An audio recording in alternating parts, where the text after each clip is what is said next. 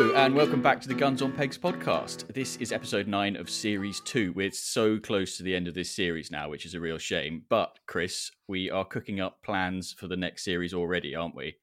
We are, and I'm super excited, George. Uh, you know, we actually question for you: how many meetings have we ever had about this podcast? Uh, maybe two. So the original one when we thought, "Shall we do a podcast?" and then the one when, yep. "Shall we do it again?" Yeah, pretty much. I think that's about as far as it's gone. So what happened today? Well, we actually did have a meeting. So this usually means it's it's either dangerous or seriously exciting. Uh, and this meeting was not about season three, which would be your first thought for our third meeting. Uh, it was about something far more, uh, I suppose, interactive than that. Uh, and we're going to come back to that shortly because it involves you, our listeners. Uh, really looking forward to discussing that.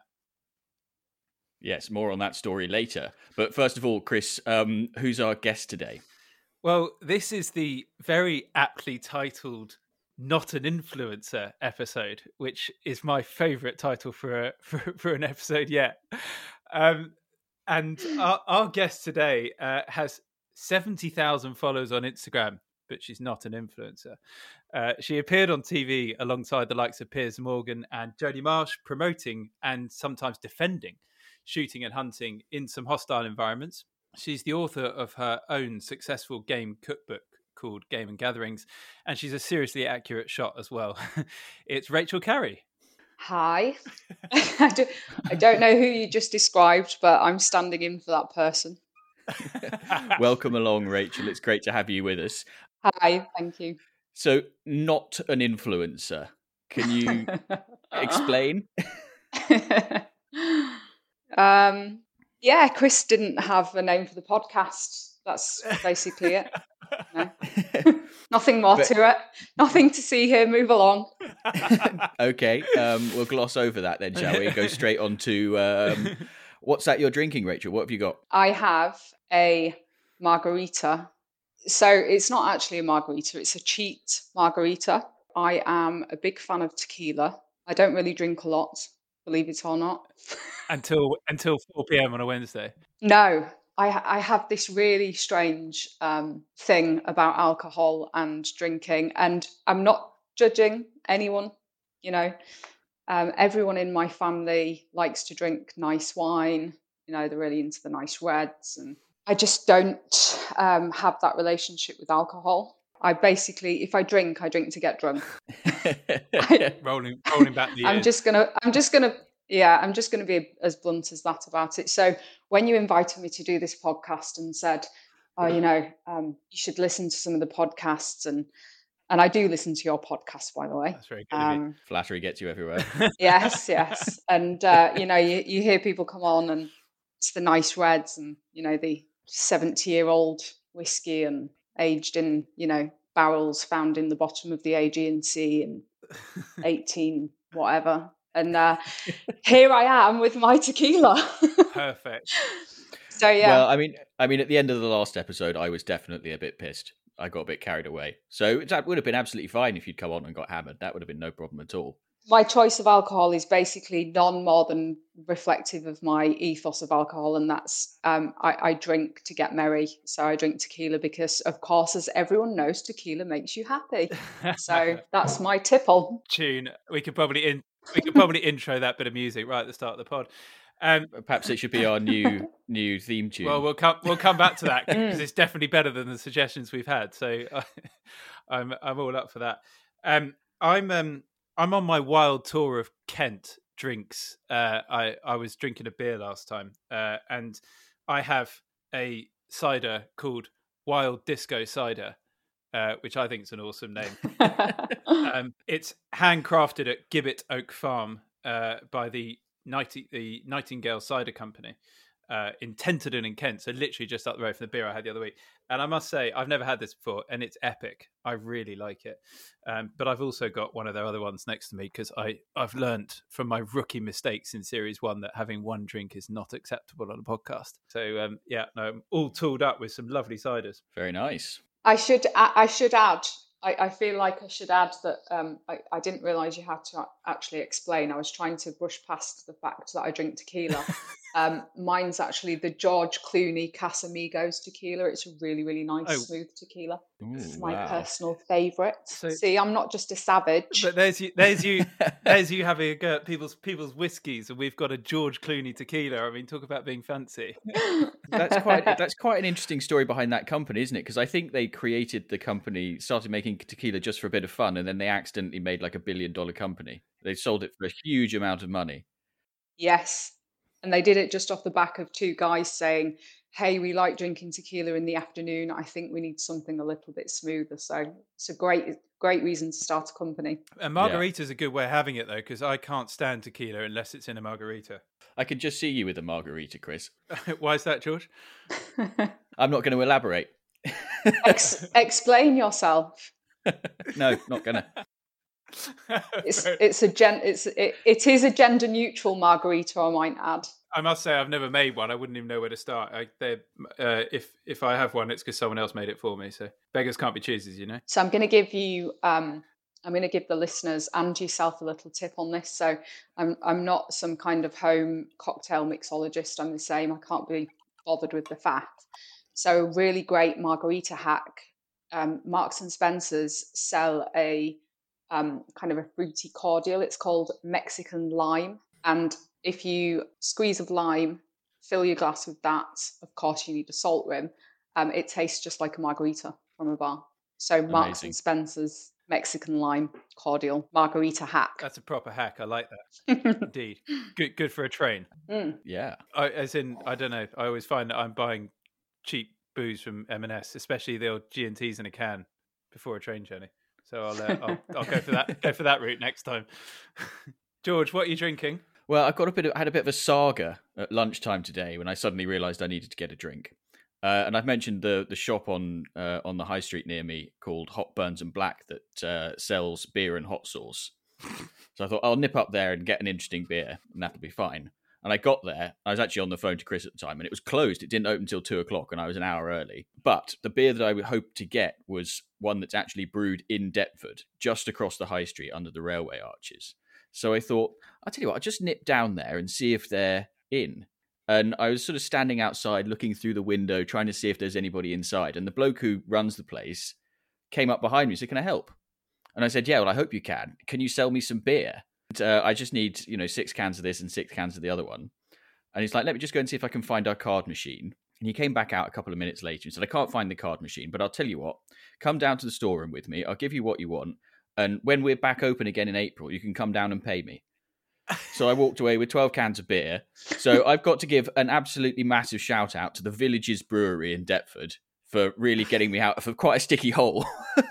um, so I've got, uh, to begin with, I've got their pale ale, which is called Rodeo. And uh, then to follow it up, I've got the uh, Whistle Lager.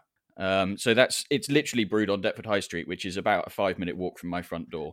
So it's about as local a beer as it's possible to get. Uh, and they're really, really nice. So yeah, that's that's, that's me. That's nice. Really good of them. Yeah, amazing. That's so good. And I, I was thinking... Um, I was thinking about when uh, when we actually start recording these things, uh, when we're not working from home uh, and we're actually face to face, we're going to have to think about locations, about where we record them. And the Beehive is our classic local near our office in Vauxhall on the way to the Oval Cricket Ground, for those of you who have been to the test there.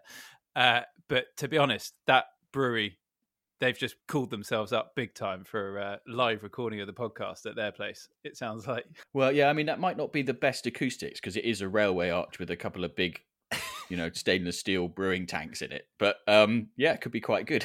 Fair enough. Right. We've all got a drink, which means it's time, Rachel, to put you to work with the section called Whose Bird Is It Anyway? This is where we send uh, ask our listeners to send us in their shooting-related quandaries and queries and dilemmas, and we are going to try and resolve the, the the the dilemma. So this one comes from somebody I have decided to call Igor. Uh, he writes, "I am reasonably new to the field sports world. I've always been interested in it and dipped in a toe occasionally, but never really had the chance to get into it properly until a couple of years ago when my uncle invited me as a guest. The following season, I joined a local syndicate. It's a basic beat one, shoot one, which is a great way to start learning all the ins and outs. So thanks very much for your podcast, as I've taken something away from every episode so far. Please keep it going. So on to the dilemma. This year, my fiance Ivana and I got ourselves a Labrador, luckily before the dog market went wild. I took this as a chance to jump two-footed into the field sports world. I've always wanted to train and work a dog and didn't want to be that one with the badly behaved dog on a shoot day. I've been doing loads of reading and research on the best training methods and so on over the past ten months. Basic obedience was good, as it's simple and my fiance and I could both work together getting the basics nailed. Now we are getting to the more tricky training elements, and the reading and the research and the videos are all paying off. The dilemma is that Ivana sometimes goes a bit rogue with her handling on the walks, using a, using different variations on the commands and so forth. It will be me that works the dog ninety-nine percent of the time, but she needs to listen to the commands, whether it be a day-to-day walk or out working. Now, do I keep going, letting Ivana have her occasional rogue moments on walks and just work extra hard on emphasizing the commands to the dog when I'm doing formal training? Or tell Ivana that she should be doing it slightly differently, so we're super consistent with commands. At the moment, I'm picking and choosing my battles and slowly winning her round to keep consistency in the training. But not every battle is won, and there's sometimes an awkward walk back from the field. Wondering if you guys would be doing the same. So, uh, I don't know, you you have a dog, do you not, Rachel? I do. I have... Um... Chihuahua, just keeping in with the Mexican theme there, and uh, a, a French bu- a French bulldog. So obviously, I am the foremost expert on uh, training gun dogs. Um, but I will say, I, I, I have to give Bunny a shout out, because this season, if there was a season, um, Bunny actually retrieved her first partridge. It's taken her five years for me to get her to that point. But she broke free on a drive and she retrieved a partridge for me. So um, just a bit of a shameless brag there for Bunny. And Bunny's the, the bulldog? Bunny's the French bulldog, yes. My Chihuahua's been retrieving partridges for years. um, I do have ratting terriers. The, uh, the main training that I give to them is um, basically... they need to be as wild, as ruthless and savage as um, as I can basically get them to be. So my Patterdale actually climbs trees um, after after its prey. So um, basically, I am the worst person to ask for advice about gun dogs. What I would say is my good friend Ben Randall Aha, um, is a very good good dog trainer, uh, one of the best in the country. Um, and I hear he also does a buy one, get one free kind of special on wives and girlfriends too. So you can take your wife and girlfriend with the dog. He has boarding on site and he can train them both. I was going to say, I don't think uh, I don't think Igor is asking for dog training advice here. I think he's really asking for relationship advice. And I'm not sure that we're necessarily very well qualified to offer it. But I mean, I remember Ben saying when he was on the podcast a couple of weeks ago that um, that you know, getting everybody using the same commands is is really important. Chris, you're, uh, how are you going to get on when you get your new puppy? How's that going to go? I was you? listening to this dilemma, thinking this is literally me in like six months' time, isn't it? it's uh, it's going to be. I could totally understand where this guy's coming from. You know, he puts in all that hard work. He's super nervous. You can imagine like being invited on a really nice shoot day and like the dog doesn't listen to the commands that you spent really like loads and loads of time training it for because your other half ruined it, which is out in the walks or whatever. Oh my God. Like it's not, it's just got nothing to do with the dog, this, does it? It's everything to do with their relationship. Yeah. Um, and I mean, he did say, I, I slightly edited his email and he did say, don't worry, our relationship is fine. It's just this one small point that there's every every now and again a bit of tension. So I think, you know, with the best will in the world, if you want your dog to be as good as possible, you're going to have to yeah. you're going to have to put your foot down about the commands probably, uh, or send her off to, to Ben Randall for, for some, some high intensity training. You might not get her back. Ben Ben is quite the ladies' man. poor, poor bloke hasn't got a chance to respond. Oh. um, yeah, the, I uh, I must say I was struggling to concentrate when you called them Igor and Ivana, moving through the alphabet with your names. um, It's one of the highlights of, of planning, the, of the small amount of planning that we do for these podcasts, is I get to choose a, a stupid name for our correspondents so that we don't give give away their identity. I, I do wonder, I hope if anybody has been identified by somebody that they know, get, let us know, because I'd love to know if we've been successful in keeping everybody uh, secret. But um, yeah. I, I think just to, to to round this off, for me, he's got to uh, he's got to decide what he wants here, because this could well turn into something a lot more complicated than than he's asking for. I think he needs to accept: is he going to have a slightly rogue dog from time to time and a very stable relationship, or a pretty prickly relationship and an on-point dog? Consistency is king. And Ben Randall did actually teach me, even look, you can whatever you. Um, there's a lot that working dog training you can apply to what I call novelty dogs, such as mine, Bunny and Baby the Chihuahua. And we actually have this in our household where I will use one command, son Mark will use a different command, and we are constantly arguing about how it's really important to talk to the dogs using the same commands. So Ben Randall's advice is correct. Consistency is king. So the wife needs to go. Because the dog's got more chance of being trained. Brutal. We we were we were worried about having too many too many male guests on this, uh, and and and obviously we've now had, this is our second female guest in a row, and we're getting some seriously sort of, you know, male orientated advice. I feel here, this is not what I was expecting. Hopefully, we get away with it, Chris. Indeed. Um, now. We've got more correspondence. We have. Uh, in the last episode, we asked you all if there were any bands out there who could help us with the new intro music, because we sort of, well, I suggested, I'm not sure if George agrees, but I suggested that we've been using our intro theme for quite a while. Uh, and we've had a couple of send messages in, which is wonderful. A couple of bands who contacted us, awesome. Um, one particular one that jumped out at me, not a band in any way, shape or form, but Will Pocklington, uh, the editor of Shooting Cons- Conservation, the Bass magazine, Uh, he got in touch on the matter of the intro music, and he said, oh, but we're pretty sure he's taking the piss here, because he suggested that former podcast guest Tom Payne is a dab hand on the triangle. So, uh, he... so what? Just a just a Tom Payne triangle solo to introduce the podcast. Yeah, well, week. If we get him in and we just sort of get him to do the triangle over the top of the current podcast intro, we can sort of Tom Payneify it, and it would just, you know, just come out even worse than it already is. Brilliant. I love that. Um, so the other thing that we ask people to um, provide suggestions for is like the collective noun, or like the group name for, for the people who've been contributing to the podcast over the last couple of series. And we've had a couple more suggestions. One that I quite like came from Charlie Brownlow, who I think is a good mate of yours, Chris, yeah. Isn't he? And he suggested a slab, as in a slab of cartridges or a slab of listeners, which I think is quite nice. Um, but then I've also had my own idea. Do you want to Go, hear it? Please. So I was thinking, you know how we've been giving out these garters? Yeah. Which Ra- Ra- Rachel gets a pair after this. Oh, yeah. Super exciting. Yeah. Um, oh. So I was thinking, what about the order of the garters? I love it. The worshipful. Yeah, the most noble order of the garters. So, so you you have to be ordained into the order of the garters. Is that what we're saying? Well, I think you're knighted, aren't you? I think it's. Uh, no. I think that I think you're knighted, and and and that's how you become a member of the order of the garter, the, the real one. And so we're just stealing the name and adding an S, which I think is also in keeping with a lot of the way we do the naming around here. Yeah.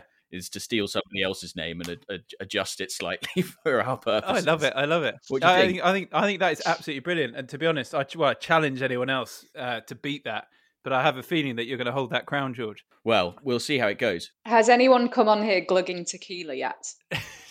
no, no. That's what I want to know. So, do I get a special pair of garters? Oh, I've got that. You know, that's a lot of effort. But uh, we've had these specially commissioned, these ones. They are pretty exclusive. Uh, I I think um, they're awesome. Uh, but ju- ju- just quickly on, on, on your, if you've got the order of the garters, can can we fit in slabs anywhere into that? It's like the polar opposite. You know, like members of the order of the garters are just called slabs. I mean, we could have like grades. You know, mm. so that for different levels of contribution. So like a listener is like a, a listener. That's the slab. Yeah. It's like the big bulk of them. So if you're just a listener, you're a slab. And then as you as your involvement goes up, you you get different levels of uh, of of of of garteriness. So, so of garteriness. So what so what happens if what, what happens what happens if you've clicked like five stars on the app store, uh, on the podcast store for uh, like your uh, for, for rating us? What what are we calling those people? Because they're definitely more than slabs. You're a slab star. Yes. Slabster. Slabster. Right. If you want to be a slabster, five stars on the old podcast store, please. That'd be awesome. And let us know that that's what you've done as well. Leave a review. Yeah. That'd be nice. So, yes, if you want to become a member of the most noble order of the garters, um, send us in a confession or a quandary or a dilemma for us to uh, to read out, and um, we'll send you some garters and you can join the most exclusive club in shooting. Also, we, we still like to know where people have been listening from. If you're a band, get in touch. If you've got an idea that you think is better than the Order of the Garters, we'd love to hear it. Uh, or a, a name for sort of one of the levels within the Order of the Garters, that'd be great as well. So, Chris, at the very beginning, we mentioned that we got, we've been doing some planning, and you, we, we trailed it, and we said that we talk about it a bit later on. Uh, it sort of vaguely relates to both of the things we've just been talking about. So do you want to go into a bit more detail about what we've got in the pipeline? I do, indeed. And uh, and yes, so so Rachel, you're involved in this one, okay? Uh, I, I need your support, uh, whatever we decide to do here. Uh, so what happened is that after um, after Boris announced that uh, the world was going to open up again, we got seriously excited, and we thought, right, how can we celebrate this? So we got together, George and I, just very, very quick conversation in passing. Certainly wasn't a meeting, because we don't really do those. Uh, but we we had a meeting today with some people that we will let you know about on the next one, because we hope our deal is going to come off. But we are going to have a massive party. Uh, it's going to be the Guns on Pegs podcast party, and it's going to happen at some point when the world opens up again. Uh, so from this point, all we need for you guys out there is to let us know. First of all, email us pod at guns on pegs dot com. First of all, would you like to be there? Secondly, what can you do? What can you bring to that party? What can you do to get involved in it? Are you, you know, I'm looking for jugglers, people on stilts, pe- people who own tequila companies. George Clooney can come. Uh, this sort of stuff. We want to hear from you. If you think you could be involved in this party and you can add a little something to it, you know, it's going to be a one massive collective experience of making it a real success. Uh, so please get in touch. pod at guns on pegs dot com. Rachel, you coming? Of course. One of my earliest memories of kind of um, introduction into the uh, kind of the industry um, was actually the famous Guns on Pegs party many, many, many, many moons ago. And it's when you had the Game Fair and you took the stand with the party above. Yeah. And yeah, it was an insane evening. I was So definitely down for a Guns on Pegs party. Okay, so I was I was clearing sick off the balcony of that Game Fair stand at two a.m. that day.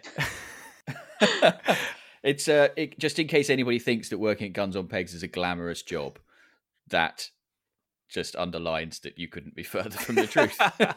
or, or or if you thought it before, now they've had me on, me and my tequila. It's it's gone downhill. So that that uh, that particular party was epic. That was a We did a partnership with Chase uh, Vodka for that party at the Game Fair at Blenheim in two thousand nine, ten, something like that. It was awesome. No, eleven. I don't know when it was. eleven, I think. Um, and uh, yeah, so in, in that similar vein, we've got past reputation in holding parties, but this one is going to be the biggest and best yet, because it's the podcast party and it involves all of you guys. So that's why it's going to be so good. Yeah, I'm really excited about this, Chris. I think it could be a lot of fun. And um, yeah, you're going to have to keep listening to the, the last episode in this series. And then um, we're pretty sure that we're going to have another series coming out, you know, pretty shortly after the end of this one. Uh, and you'll have to keep listening to that as we go. We're going to drop details in to every episode as uh, as the, the series progresses. So keep listening, tell your friends, uh, all that stuff. Um, but uh, I think, Chris, it's probably about time that we uh, had a bit of a chat with Rachel, don't you think? We have. We've got to ask Rachel some hard-hitting questions, I think. Before we do that, I just need to open my other beer. Hang on a second. Well, look, I will crack on. I'll take over. I'll take over from you and George in that very professional way. So, Rachel, obviously, like, for, for, well, there's tons of people in the shooting world that will know you uh, in in many different ways. Actually, from from the various things you've done, you've got a huge following on social media, been on T V, in the papers. Uh, but you know, for for anyone that has been living under a rock, uh, can you give us a quick overview of how it is that you came to write uh, a game cookery book as well? given that you were once upon a time a vegetarian? Dun, dun, dun. um, well, I'm not a vegetarian anymore, I might add. Important. I, I've just lost thirty-five thousand followers on Instagram when you said that. How did I come to write a game cookbook? As you say, I have um, a pretty decent following on social media. God knows why, because I'm a bit of an arsehole. So, no, you know, I've, um, I suppose people um, are interested in what I do. I'd like to think I put decent information out there and have always tried to be encouraging and informative on social media. I almost feel like a fraud actually writing a cookbook. And I, I, I feel whenever someone asks me this question, I always feel the need to say, I'm not a chef, I'm not a chef. But the whole point in it was, um, have you seen the Disney film Ratatouille? Love it. just just, just stick with me, stick with me. Um, so there's a point here. So, you know, Chef Gusto and his book, and, and the whole theme is anyone can cook. So I suppose my cookbook is the same thing. So if Rachel can cook game, anyone can cook. So I was doing, as Chris pointed out earlier, all of this kind of news and media stuff just by the pure accident. And I did a massive following. And at the time, we had um, not problems with placing game, but the, there was a lot of kind of hype around, you know, we need to promote game more, we need to get more people consuming game, we need to promote game in a better light, um, and, and make game more relevant in today. So I suppose I decided, instead of using that following to, I don't know, create content for brands, for example, mm. Um, which many people use social media for. Hashtag instead not of, an influencer. Yeah, hashtag not an influencer. So, so instead of using my following to, you know, to, for my own kind of personal gain, and I, I thought it'd be a really nice thing to do something impactful and do something which helps um, the industry. At this point, I'd done the um, the documentary with Jodie Marsh. So believe it or not, I'd actually amassed quite... quite a few people who were like Jodie was at the end of that programme, prepared to kind of be on the fence a little bit. And I thought, what great language to speak to vegetarians, vegans, or people who just weren't quite sure um, than through food. So the cookbook idea came about. I'd started getting a little bit more confident and posting my cooking online, and um, was absolutely gobsmacked when people were commenting on my photos saying, oh, what's the recipe for this? And I, I was like, oh God, I don't know. I just kind of throw throw things. You know, I'm a, I'm a busy working mom. I get home, I just kind of whirlwind the kitchen and throw things together. Um, and so it was a few comments. Oh, you should write a game cookbook. You should write a game cookbook. So I guess I decided I would. And as they say, the rest is history. That's awesome. And so is my game cookbook, because it's sold out. So there's ah, none left. Congratulations. So, so, so this is not a promotion. Please don't try and buy it. It's sold out. So that's really cool, though. It's a proper thing that came out of a need, in a sense that you recognise, obviously, like some issues that, that shooting and game was facing, uh, and then obviously, you know, did you a little bit about it, which is which is cool. And I suppose that was what everyone needed to do, do their part, and you just you channeled your bit in, in that way. On the social media side of things, Rachel, I wanted to ask, obviously, we've heard recently there's been news about um, gamekeepers being on the receiving end of uh, of online abuse, and, and I suppose also some sort of in real life abuse as well. But um, with your following and your sort of profile, do you find that you get some unpleasant contact as well, or unwanted contact from people on social media? And how do you sort of deal with it? I I used to get a hell of a lot more than I do now. And I've been trying to fathom why that could be. And I checked my Instagram block list recently, and it's thousands and thousands and thousands and thousands of names long. Really? Wow. Seriously. So I'm thinking, have I blocked the worst of them? You've completed it. You've blocked more people than we've got followers. That's awesome. Pretty much, yeah. So yeah, I, I have really strict boundaries where that's concerned. If someone is abusive, um, if someone comes in my space and is abusive or tries to bully me or is unkind, I delete and block them. That's the best thing to do. That's how I deal with it. Every now and again, again, more of a sense of duty. Every now and again, if if I do get a question or someone who disagrees with something I've said or something that I've done or something that I've put out there, but they approach me with respect, um, and, you know, the, the more questioning, you know, rather than making false statements, then I will now and again, if I have the time, you know, take the time to respond to people, be polite, be informative, educate them. And more often than not, you always find in those circumstances, uh, it, it ends up in quite a pleasant exchange, respectful, and they do kind of come round to your way of thinking. So I do get a lot of abuse, but... Do you feel it's getting...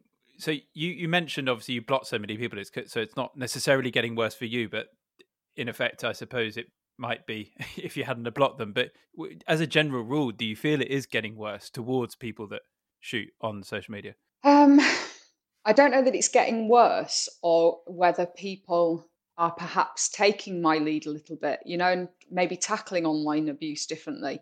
I do get a, a, a lot of messages, and some of them are quite heartbreaking because, uh, you know, I've had messages from teenagers who are saying, you know, we're being bullied because we've chosen to share, um, or people saying, you know, how do I deal with these comments? And I try and help people, equip people with, um, you know, the kind of knowledge on how to do that, how to tackle it. And I've got to say, most of the time, the answer is delete and block if they are abusive. But social media is making... Obviously, more people are sharing on social media, so it's making um, it's it's putting more hunting and shooting content out there. So of course, there's going to be repercussions of that. Of course, it's going to be more visible to people. The abuse will only come, I think, when you put the wrong type of content out there. You've got to be really careful how you present shooting. People have the attitude of, oh, you know, I'm not doing anything wrong. It's legal. You know, why why should I care? But you've also got to understand that people are so not in tune with the countryside and nature outside of those people kind of living in the countryside. So you just have to be mindful of that. And, and if you if you want to put that type of content out there publicly, because everyone can make their Instagram and Facebook profiles private, um, if you want to put that, that out there publicly, then you've kind of got to expect some abuse to a certain extent. You've got to expect people to not understand, because it's just not who we are as a society anymore. It's and it, this is such a talked about thing amongst, well, so many people within shooting. I mean, it's even been talked about on our podcast before. We had um, Daily the Daily Mail journalist Guy Adams in the last series on, and, and he made a strong case for shooting doing its very best to stay under the radar and out of the papers and basically out of the spotlight, full stop. Um, but it does divide opinion. Do you essentially disagree with that then, because you are sort of trying to tackle it head on? I suppose, I, I suppose in a way, I, I was kind of forced to tackle it head on. Um, many, many years ago, someone, I, I can't remember what year, I'm not going to delve into history, but it was, um, I think the papers, uh, still to this day, don't know who or how, um, just got hold of one of my images. And what people don't realise is a lot of times that I've been in the paper, I haven't chosen to yeah. be or actually given comment to the papers. Yeah. I, I try and kind of stay out of it. And then you get to a point where you think, well, they're going to print these things about you anyway. So do you kind of get those sound bites in there? I found that it is worthwhile getting the sound bites in there, the positive, um, the positive facts about shooting, you know, the, not even just the positive facts, but just the facts, you mm. know, the amount of people who see, a, you know, a shot deer and say, you've killed that deer for no reason, murderer, yeah. you know, and all the rest yeah. of it. And when you actually sit down and you give them three facts of why you've shot that deer, they, they, oh, okay. You know, it, it, so, you're between the devil and the dark blue sea of, okay, do you censor it completely or do you get the good information out there? I've got nothing to lose. Um, I think I've done a pretty good job up to press. I've, I've avoided the bad press. I'm savvy enough to know what type of, there's certain T V shows that I've turned down and said, no, absolutely not, because you just know that they're, they're going to portray you in a bad light. And then there's scenarios where I've made a good call, and we've converted, God, thousands of people, mm. Th- literally thousands of people So that was one of the, one of the things I wanted to ask you, and it's something that we asked Charlie Jacobi when he came on as well, because he's like you, he's done quite a lot of T V appearances, um, and we've alluded to some of the stuff that you've done. You did This Morning a couple of times as well, I think. Um, do you feel like you managed to get your message across, in particularly on This Morning, or is it basically just being shouted at by Piers Morgan for ten minutes? Well, it depends what interview it is, because I've I've appeared on This Morning twice. I went on This Morning, and it was just me on the sofa with Ben Shephard and um, Jenny Faulkner. Mm. They were amazing, absolutely amazing to be interviewed by. Um, I sat down immediately. Don't get me wrong, you know, you, you have to, I suppose through the years of doing this and media contacts, I have built up an awareness of, like I say, who to work with, what scenarios to go into. Mm. Um, and I sat down on that interview. The first thing Ben Shephard, before the cameras were rolling, he he leant over, he said, "Oh, Rachel, I love what you do. I shoot with my dad." Probably shouldn't say this, get him in trouble. It's really sad, isn't it, that people hide yeah. it so much. And, he, you know, he said, I shoot with my dad, you know, I shoot with my friends and my dad at Christmas. We love it. It's amazing what you do. And so instantly you put at ease. Um, the second interview that I did, I, I'll just go back. So the Jenny Faulkner and Ben Shephard one, I think, in my opinion, turned out really yeah. well. It was actually, I'd say, the best interview that, that I've that I've done today. I, I just felt... Apart from this one. Of course. But you've got to think I'm human. This is what people forget. When I do these interviews, I, I, I, I try not to. I have a rule. Don't read the comments. Yeah. Don't read the comments. I have a really nice friend who bothers to read the comments, and she filters out and she, she gets the nice ones, and she'll say, "Rach, it's had such a positive impact. Well oh, done." Lovely. Um, but if I go on there and you, honestly, some of the comments that, and if I didn't have thick skin and I wasn't, you know, strong Yorkshire lass, you know, I, if it was someone else on the receiving end of some of them comments, I, I wouldn't like to think, uh, you know, what that would do to them. Um, But in my opinion, that was one of the most positive interviews that I've done. And I actually cried when I came off stage after. I was so proud of myself. I thought that couldn't have gone any better. The feedback afterwards proved it. Then I agreed to do the um, completely different interview on This Morning again, but with Joey Carbstrong, the vegan, the very, very militant, nasty kind of vegan. And yes, he spent the entire interview shouting at me. Um, and being rude, and you've got to know how to work things, and you've got to have experience, and my experience and my gut instinct told me this is the time when you let someone show the world what they are like. This is the time when he can do my job for me if I just kind of sit back. And and again, it worked, because the headlines the next day were, you know, militant vegans vegans don't listen, you know, the one-track minded and all the rest of it. So well done. I mean, that, yeah, sodding tricky in that sort of scenario. So hard to sit there and take it um, when somebody's spouting nonsense and in an unpleasant way. I mean, I know my instinct would be to tell him where to go, probably. Yeah. Um, so a lot of respect for the just holding back and, and not going for the throat, so to speak. People don't realise how much pressure as well, because you know you've got a very short window. So in that very short window, I have to try. It's kind of like you've got to be blinkered to what they're saying and almost not answer what they're saying. You've just got to say, right, millions of people are watching this. I've got a short window to get some sound bites about shooting and hunting out there, some good ones. So that's what I try and do. You know, I, I use the opportunities I've, I'm given that other people aren't, so to, to do what I can. That's really interesting. Um, I'd like to change tack a little bit. Um, If that's all right. Um, you are one of the more prominent, for want of a better phrase, lady shots out there. um, and we know from our game shooting census that uh, about fifty percent of guns have got at least one female family member who's involved in shooting. But our own database, our own membership base, is about ninety-seven percent male.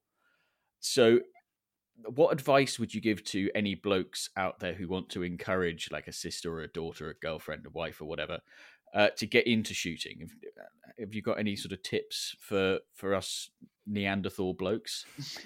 I'm laughing because when anyone ever asks me this question, the first thing that comes to my mind is a memory of my dad years ago when I was about ten years old, handing me a twelve bore shotgun, like saying, right, this is how you hold it, da da da. Obviously, he let me have a dry fire first, you know, and he put this great big kind of two oh five litre barrel on one of our scrap yards in front of me. And he put this, and when I say ten years old, I mean, I, I do a little bit of weight training now.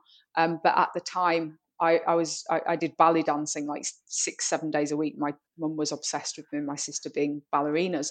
So I was like a streak of piss, um, for want of a better word.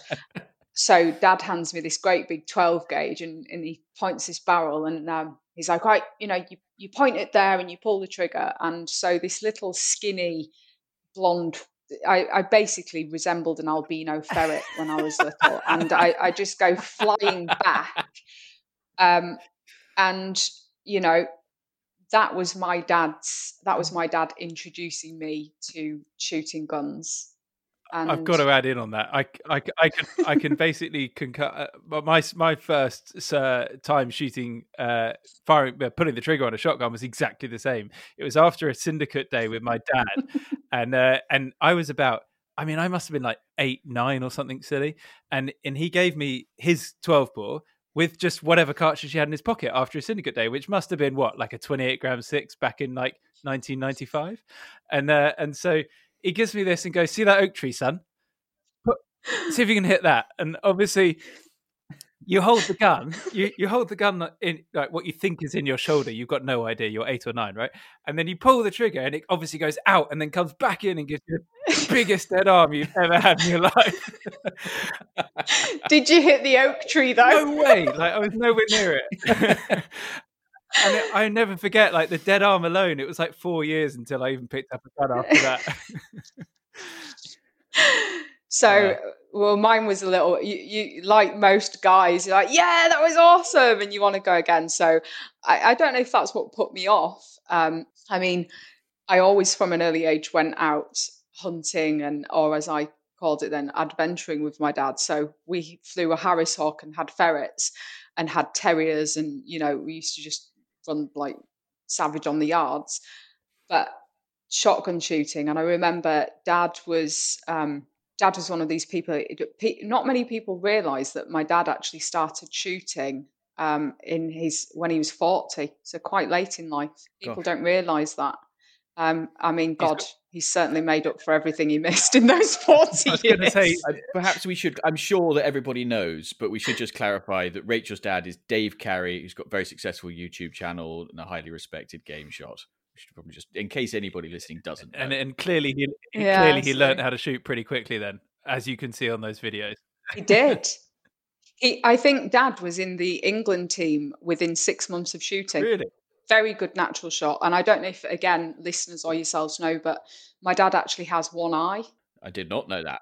He does, and he had his eye shot out when he was a teenager with an air rifle, an air rifle accident. Yeah. Wow. wow. Not on, yeah. And and obviously, you know, um, so yeah, he in his late forties. And so he made the England and Great Britain teams very quickly and tr- basically travelled the world clay pigeon shooting. And my sister and I used to go along with them. Um, to, you know, Texas at the World Championships and Miami and, you know, all over the world.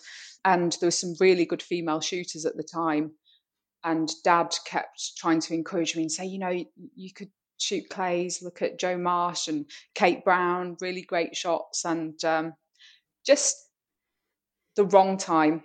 Teenager, finally got out of the shackles of the ballet shoes, discovered boys and, you know, going down the local park and getting drunk with your friends and all of that. Oh, so tequila. And yeah, shoot. Yeah, tequila. and shoot and shooting just didn't come into it. So uh, I sorry, we completely diversified there. So my introduction to shooting, basically don't do that to your wives and girlfriends. And a lot of men do do that and put them off. So what, playground, just take it slowly, that sort of thing? Yeah, I'd say don't go with your husband, your father. I'd say book yourself. I didn't actually go shooting for the first time with my dad. I didn't even tell my dad I was going shooting. I snuck off, took myself on a clay shooting introduction day. I think it was at Doveridge. Snuck off, had the day off work, and I work with my dad as well, and never never said a word because I thought if I'm rubbish, he'll be really disappointed, and if I don't like it, he'll be really disappointed. And um, I took myself on a ladies' day. No one there, no pressure, just, you know, some lovely ladies, no pressure to kind of do anything. Um, a really nice female instructor as well. And I'm not saying it has to be a female instructor, and it certainly doesn't have to be a ladies' day. But there are grounds up and down the U K. Just, you know, call one, book a lesson. You don't need equipment. Take yourself there. You'll have all of the correct advice. You know, they'll even give you a recoil pad for your first time so you feel, you know, secure. And you'll realise that gun recoil's really not that bad unless you're ten years old with a twelve gauge. And probably, knowing my dad, a fifty gram four or something. I, should, I, should, I should have listened to this podcast in the past if it was available on, on, on the same thing with skiing, because I used to be a ski instructor, but then trying to teach your other half skiing is a bad idea. Uh, just yes. So, well, it's like they say, you shouldn't try and teach your own kids to drive either. Yes, and it's the truth. And it's it's the first, it's the piece of advice I give all ladies. And everyone says, you know, obviously, Mark Windsor, oh, you know, you must be an excellent clay shooter because Mark's your partner. You obviously get loads of coaching. I'm like, Mark would not dare try to coach me. I don't think anyone would. So my best advice is just, you know, you, you don't need to hang on to the coattails of a man. Just Go go out there and do it yourself. It's so it's so much more easy to access and get into than people think. But but you're obviously a pretty handy shot here, uh, because I mean I remember the side by side championships back in about two thousand twelve when I couldn't even put up a fight against you. So I know that you I know that you know which way round to hold a gun. Ah, thank you. Do you know as well, Chris? Just to rub salt in the wound, and I do have salt on my tequila glass. That was the first time I'd ever shot a side by side that day. Shit. And there's Rachel, that gives me great pleasure. Do you know as well? It's funny you mentioned that, because do you know as well? That's why I started Femme Fatales. Oh no! Because of that shoot. Really? So I yeah. So I, I shot the shoot for you, Joy. I shot the shoot. So it's the um, the British side by side championships. So obviously you shoot it with side by side, but you have some of the. the top clay boys as well sneaking in there to shoot it. I think John Lee won it that yeah, year. I went round with and him. You have the gamekeepers and yeah, yeah. And um, I actually scored my. I think I scored.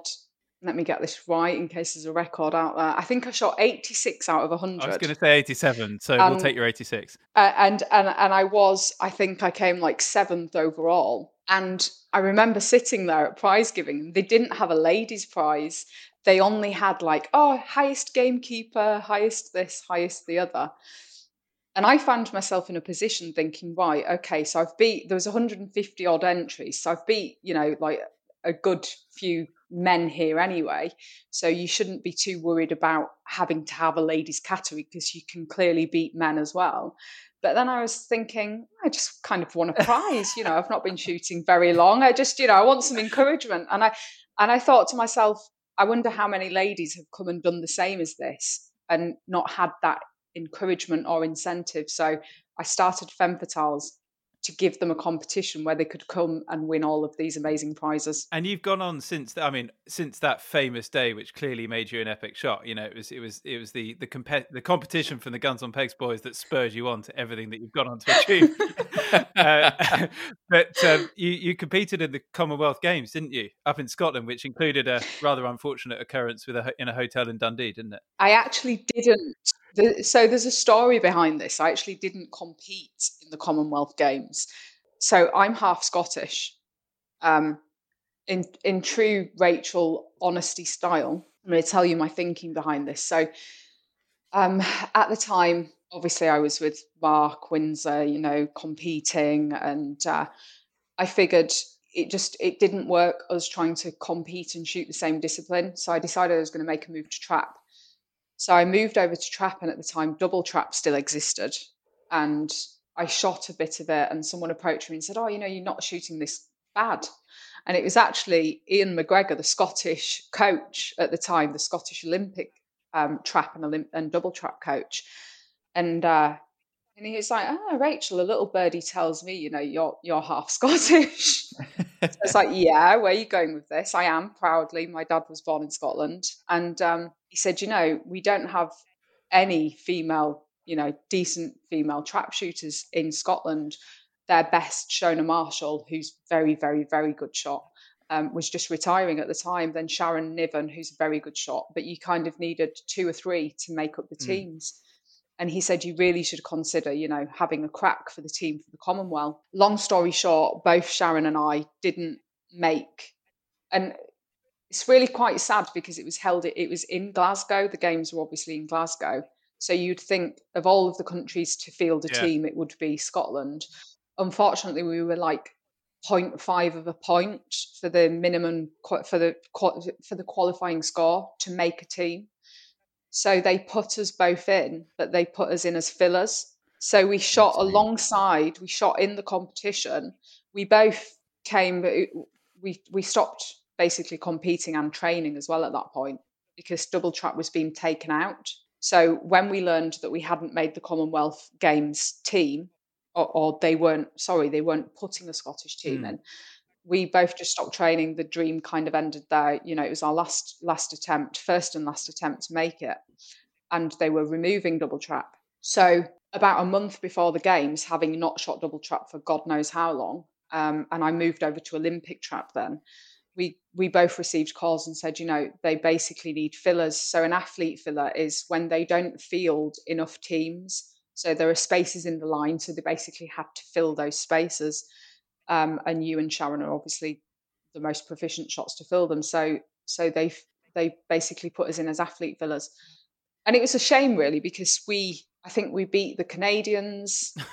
we beat we beat quite a few of the countries as fillers, having not trained for, you know, eight, nine months. We we literally switched disciplines. So it was a shame that they didn't just put us in as, um, as official athletes. But we still had the same experience. And... Um, Then, yes, the unfortunate malmaison, yes, hotel hotel experience happened. So, yeah, just, just uh, quick, quickly on that. So you turned up with a gun and they obviously didn't like it. And yet the Commonwealths were being held in their town and just didn't make sense. Yeah, it might have had something to do with the fact that I tried to tell them it was a trombone after I realised they weren't happy. uh, it was very silly, very annoying. I do kind of regret tweeting. Um, we all do that nowadays, don't we? Like, it, you can reach companies much faster. You don't have to go on hold. Yeah. If you give them a quick angry tweet, me not realising, you know, I had a few thousand followers and it might have a bit more impact than someone else's tweet. So I tweeted there like, you know, I've missed the opening ceremony and this and that and the other. And, you know, it's malmaison's fault. And yeah, Daily Mail journalist must have been on my account, picked that up. And yeah. Whoops. Just cause trouble wherever I go. Wherever I go, I cause trouble. That's, you know. Right. We're going to need to wrap this up pretty soon because my twins are going to be home and then we definitely won't be able to record. But um, I wanted to ask you, Rachel, you famously only serve your family meat that you've hunted yourself. So I wanted to ask, uh, what are you having for supper tonight? I am having pasta with no meat in it tonight. Vegan. Seriously. Vegetarian. Yeah, that's your one night a week. So, yeah, but obviously with, with lockdown being in play, it's been difficult to get out anyway. Um, and we've been shooting a few pigeons. We're a little bit sick of eating pigeon now. So I've recently started order, ordering these um, this meal kits online mm. where it all comes and it's all there. So I've actually got in touch with um, the company and they have venison on the menus. So I've got in touch with them and I'm trying to link them up with a game company. Mm. So hopefully That's in the future, cool. yeah. yeah, hopefully they can kind of put more game on their menus. I think um, that could be a really powerful thing. I did a thing with the B G A, a restaurant kit, during the first lockdown, I think, and it was such a lot of fun to do. But I think that could be a really powerful way to to, to get game out to a, a wider audience as well. I think yeah. that's a really cool thing to do. I think that's what we miss in shooting a little bit, the the ideas and the ability, you know, to do that. That's one one that's one place that always surprises me that the industry don't don't kind of lean on me for. Um, they, they they must have picked up that I'm quite good and quite innovative and quite good at picking up trends, and uh, you know, obviously people are interested, and you know, I've got the profile, and I, I'm surprised that they don't you know, lend on that experience a little bit more and ask me for my advice and ideas and how they think they could push game a little bit better into different avenues. Let, let us know how you get on with that. I'd be keen to hear. One of the best things about having really interesting guests on our podcast is getting tips, Rachel. Uh, and certainly uh, recently I can just remember Gerwin giving tips about shoots, and, and Sarah Farnsworth uh, had, you know, went to been some amazing places. I want to know just quickly before we get on to desert island shooting, and I'm sure this is going to link, what are your favourite shoots? Talk to me about game shoots. My favourite game shoots. Well, I'm a northern girl, aren't I? We get a nosebleed if we go too far south. um, we are really lucky up here. You, you, we can't deny we're really lucky. We have the the Wolds on our doorstep. We have, you know, the water priories, the Duncan Parks, the Revos. We, we just we have Helmsley in this hub of absolutely amazing shoots all around it.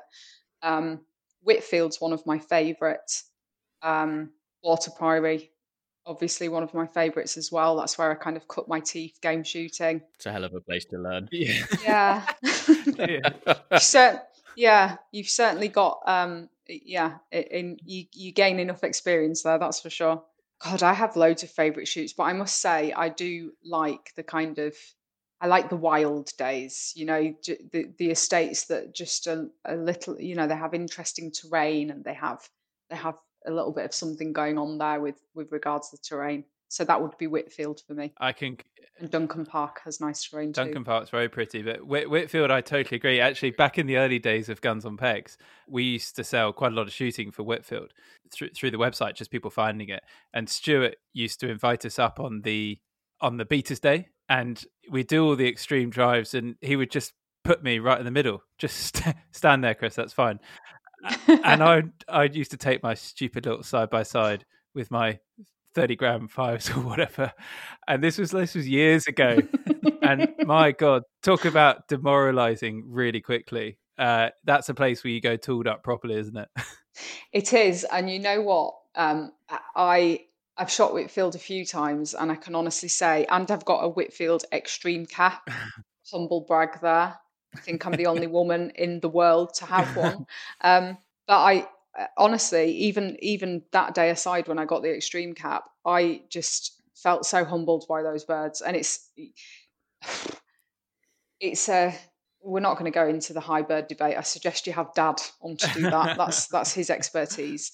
Um, but it's such a humbling experience to to see and to really appreciate what pheasants can do flight wise, but how people can present them to do that. And I've been game shooting twelve years now, which might not sound a lot to a lot of people, but when I say I've been game shooting for twelve years, Dave's my dad, you know, it's all we do. We don't, you know, have a few days. It, that is what, you know, we love to do. So I've spent quite a bit of time in the field, and I can honestly say last, I think it was two seasons ago, we went up there and we did half walked up, half driven, which was amazing. And we did the wow. extreme drives. And it's the first time that I've ever actually felt worthy of Whitfield. And, and I had a drive, and I honestly, it's one of the best memories um, of, of all of my shooting. And it'll forever kind of imprint Whitfield on my heart of, of my favourite shooting estates, because I just seem to do the birds justice. Awesome. And it was captured on film. Ah, ah that always helps. It's not a fisherman's story. so, so if I died tomorrow and could just say that I did Whitfield birds justice just for one day, I'd be happy. So. So I think I know the answer then to your desert island shooting, your your your kind of imaginary last day ever. It sounds like it's going to be Whitfield. Is that right? I think so. I think it'd have to be. Who would you have with you? Yeah, special um, place. Yeah, who who are you taking? Definitely my son, who's really getting into shooting and is an absolute demon on driven. Um, my dad, obviously. Wish I could have Des back. Um, my my loader, my late loader, who passed away a couple of years ago. Mum, because she's an absolutely amazing loader. Um, She steals cartridges from the neighbouring gun if you, God forbid, should ever run out. She actually runs to the next peg. She doesn't care who it is, steals their cartridge bag and runs back to you and continues loading. So definitely Mum. and just family really, and and you know, good friends. It's what shooting's all about. Days in the field with good people. Yeah. What a lovely way to end it. Yeah, I couldn't agree more. I love it. It's just nostalgic, isn't it? Yes. Yeah. Yeah. It, it, that's exactly what this podcast is all about, really. So it's absolutely perfect. Rachel, thank you so much for coming and joining us today. It's been a really, really enjoyable chat. Indeed. Thank you so much, Rachel. Really fun. You are most welcome. Thank you for having me. Before we go, as per usual, there's one final reminder that you can get your hands on a pair of the very exclusive Guns on Pegs shooting sock garters and become a member of the Order of the Garters uh, by sending us your shooting dilemmas to resolve, emailing us to let us know where you've been listening, letting us know if you're a band who wants to get involved with our party, or in any other way, actually, if you're like a juggler or whatever. Um, and uh, like the last episode, I'm sure I've forgotten, there's so many ways you can get these garters now. I can't remember them all. But um, you've listened to the episodes. You know what the score is. Send us an email, pod at guns on pegs dot com. And if we make use of what you send us, you're going to get some of these garters. Until the next episode, thanks very much for listening, and goodbye. Thank fuck we didn't run out of shit to say.